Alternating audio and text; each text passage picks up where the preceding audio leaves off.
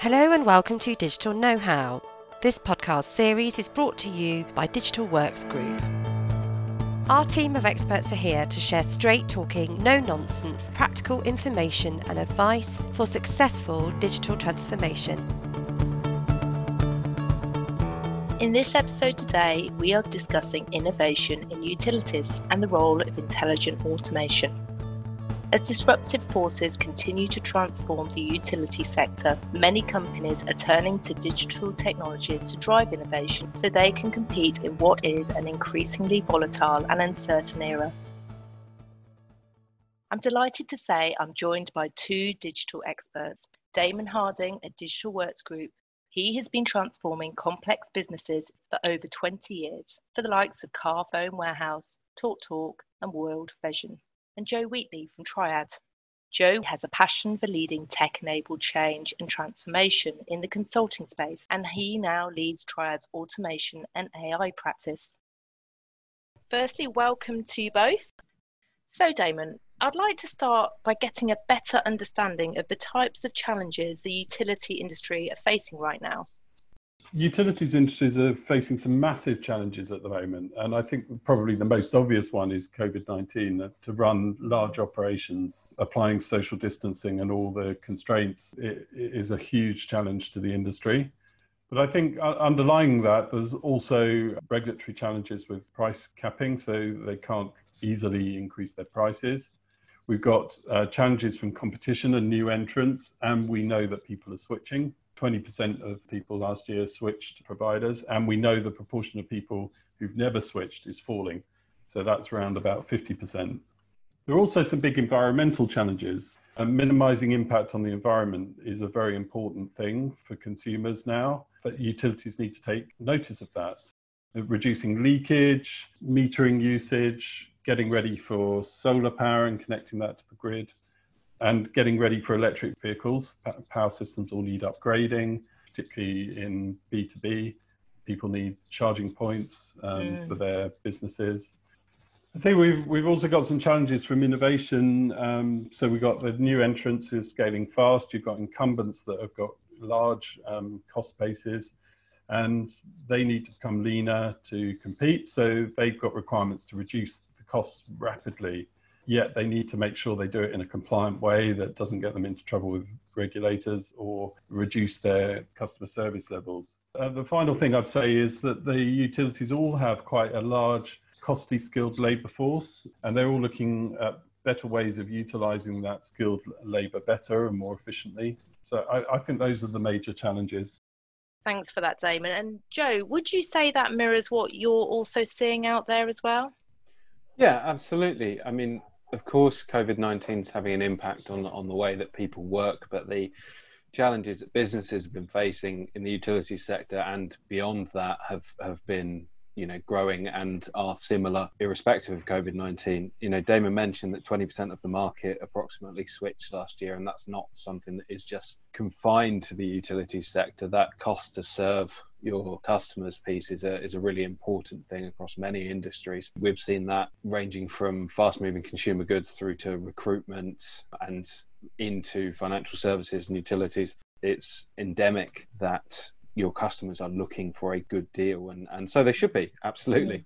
And a big problem, as Damon sort of references, there is that the incumbents, the larger companies in this area, have legacy systems that they need to then scale up new products quite quickly using without going through the sort of investment and transformation cycles that you might have seen historically because they can't if they if they were to do that they wouldn't be able to keep up with the pace of innovation that these new challenges are bringing in and to take that last point around skilled resources well there's nothing wrong with having skilled resources and you need to pay your skilled resources well of course but it's it's about targeting their skill sets and their motivation, their ambition at the right things that will bring more value to your company and more value to your clients. And Absolutely. I think that that's something that a lot of companies in utilities and beyond are, are struggling with, sort of getting their people out of the routine, mundane, administrative work and into the value added areas. Yeah, that's where your workforce is better employed, definitely. But if you had to pick one overriding challenge, what would you say is the most pressing? the requirement to reduce costs because I think you know with the controls that are coming into into force around um, their ability to increase prices, uh, knowing that some of these are sort of um, you know public utility type companies that are actually you know privately owned now, and there is that pressure to continue delivering for customers, but continue delivering for shareholders as well. And I just think, although utilities are relatively sort of recession proof as an industry, that there is a, always a downward pressure to cut costs where you can without impacting your service levels. Damon, as partner in DWG strategy, leadership, and innovation practice, can you tell us how you go about beginning to address some of these multiple challenges? Yeah, well, obviously, you start with a bit of discovery work. We would generally go in and do some sort of audit or analysis, um, understanding where the company is and what their risks and pain points are and where the, the opportunities are. You have to have a, a clear vision and strategy, even if you're working tactically, it's important to know where that piece of work fits in in the overall strategy. So we would always check to make sure that there was clear vision within the organization and also they've got a strategy they know how they're going to achieve their vision so we would help mm. with that the digital strategy piece should be part of the organizational strategy, but sometimes that needs kind of strengthening or bringing out. How is technology aligned to the organizational vision and strategy of, of, of the business? We would do some work on um, value drivers, so uh, looking at what really drives value for the organization, what defines success. And I, I think then quickly back to the audit um, piece, sort of understanding the pain points in relation to the strategy. So, what's causing the most pain and stress for the organization, and what needs to be addressed first? When we're talking about tactical automation projects done in rapid timescales, not, not all of this is possible sometimes a, a, strategic fix in the core systems is the right answer for the long term rather than using automation tools. But even with tactical deployment of automation, it's important to see where it fits into the big picture and what value it drives for the organization. So, an element of this process is always important, even for tactical work. And Damon, you mentioned the role of understanding your value drivers. Can you clarify what value drivers are and why it's so important? Value drivers, they track what really defines success for an organization. They include, but also transcend the traditional KPIs such as revenue, profit, and cost. Taking utilities, for example, where a greater focus on the environment and carbon neutral policies are becoming important to consumers. Companies that take these things seriously, that's attractive to consumers and it, it, it mm. makes them more likely to stay these things they might increase costs but if they make customers stay longer they drive value for the organization. They're also helpful to drive strategic elements such as like digital enablement where things are important strategically to the organization but they keep getting pushed down the prioritization chain. Having value drivers related to those important strategic objectives helps flush them up and get them prioritized so, Joe, you're principal consultant at Triad's Automation and AI practice. It'd be really helpful if you could explain what is actually meant by intelligent automation. Intelligent automation is a term that's grown out of robotic process automation, which is something that has been around for a while, but really came to came to the market, came to prominence in the market maybe three, four years ago. It's a generic term for a suite of technologies from various vendors. So a few of the big ones, UiPath, Blue Prism, Automation Anywhere, which can be programmed to interact with your current business systems and business applications in the same way that a person would. And what that means is that they can be programmed to perform the processes that you or I might currently do using our internal ERP system or our finance system by interacting with the user interface. The advantage of that, of course, is that it doesn't require sort of the long term costly investments in rebuilding these systems, you know, replacing them with a more modern version might entail.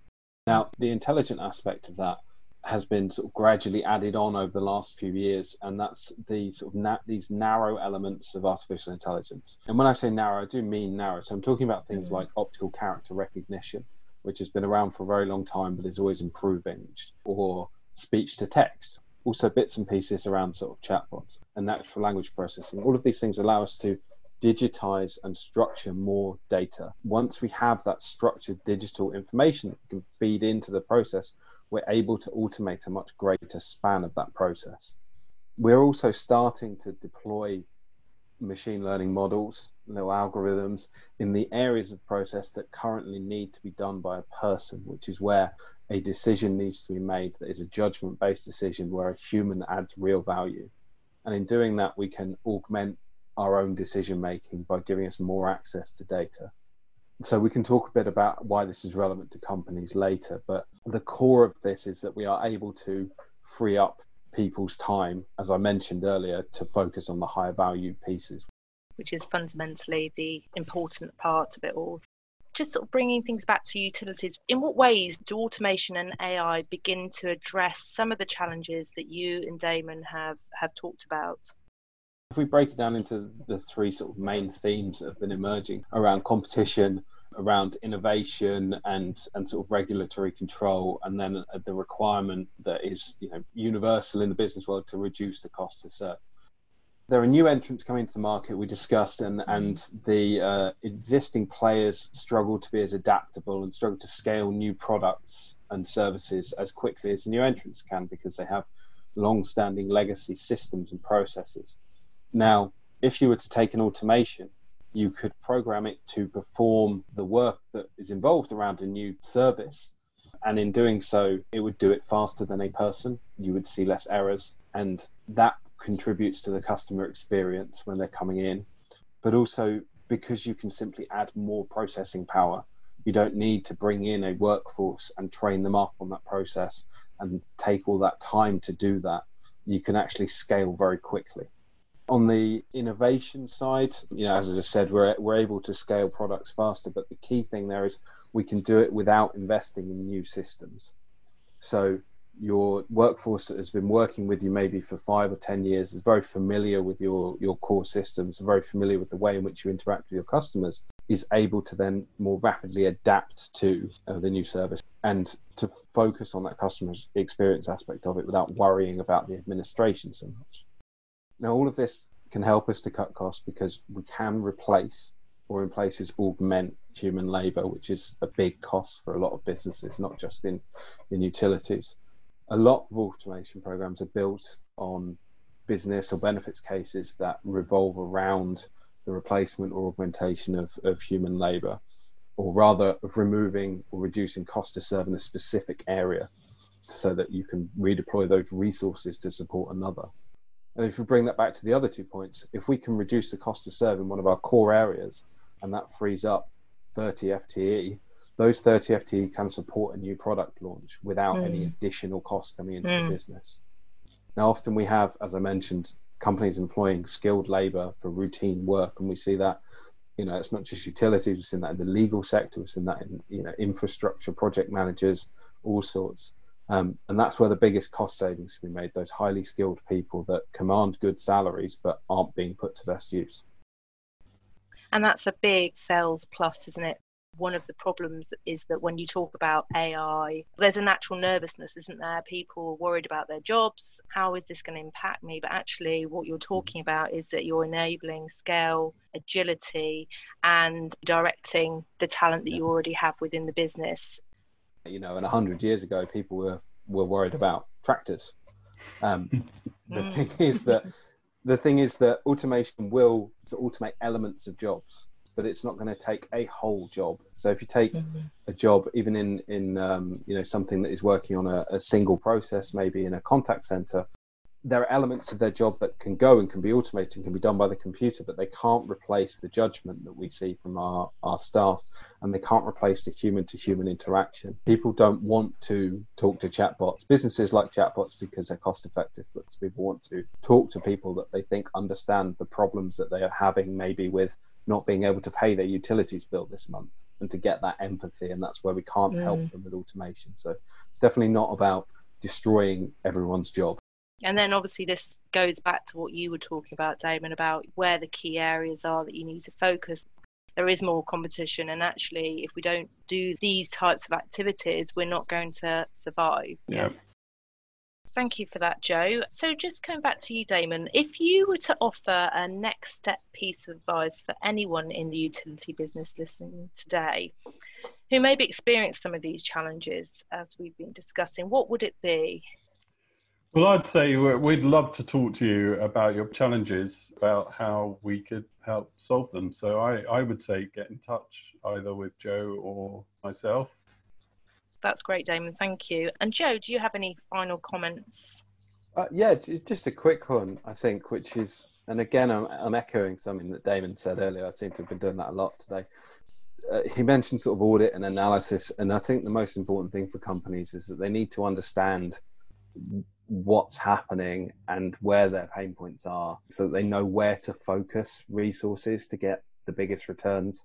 There's a lot of noise in the market and there's you know in utilities and also in automation there's a lot of, a lot of noise a lot of conflicting signals we've got challenges across the board covid and mm. regulatory controls improving yeah. and, and all that sort of thing and that first piece is to understand what the potential benefits are um, you know we won't go into any automation program or any program of work at all for that matter without knowing what we're supposed to get out of it and i think most business leaders mm. that might be mm. listening to this be thinking the same so if they did want to get in touch, that's fantastic. Mm. But the first question we'll ask is, do you know what your biggest challenges are?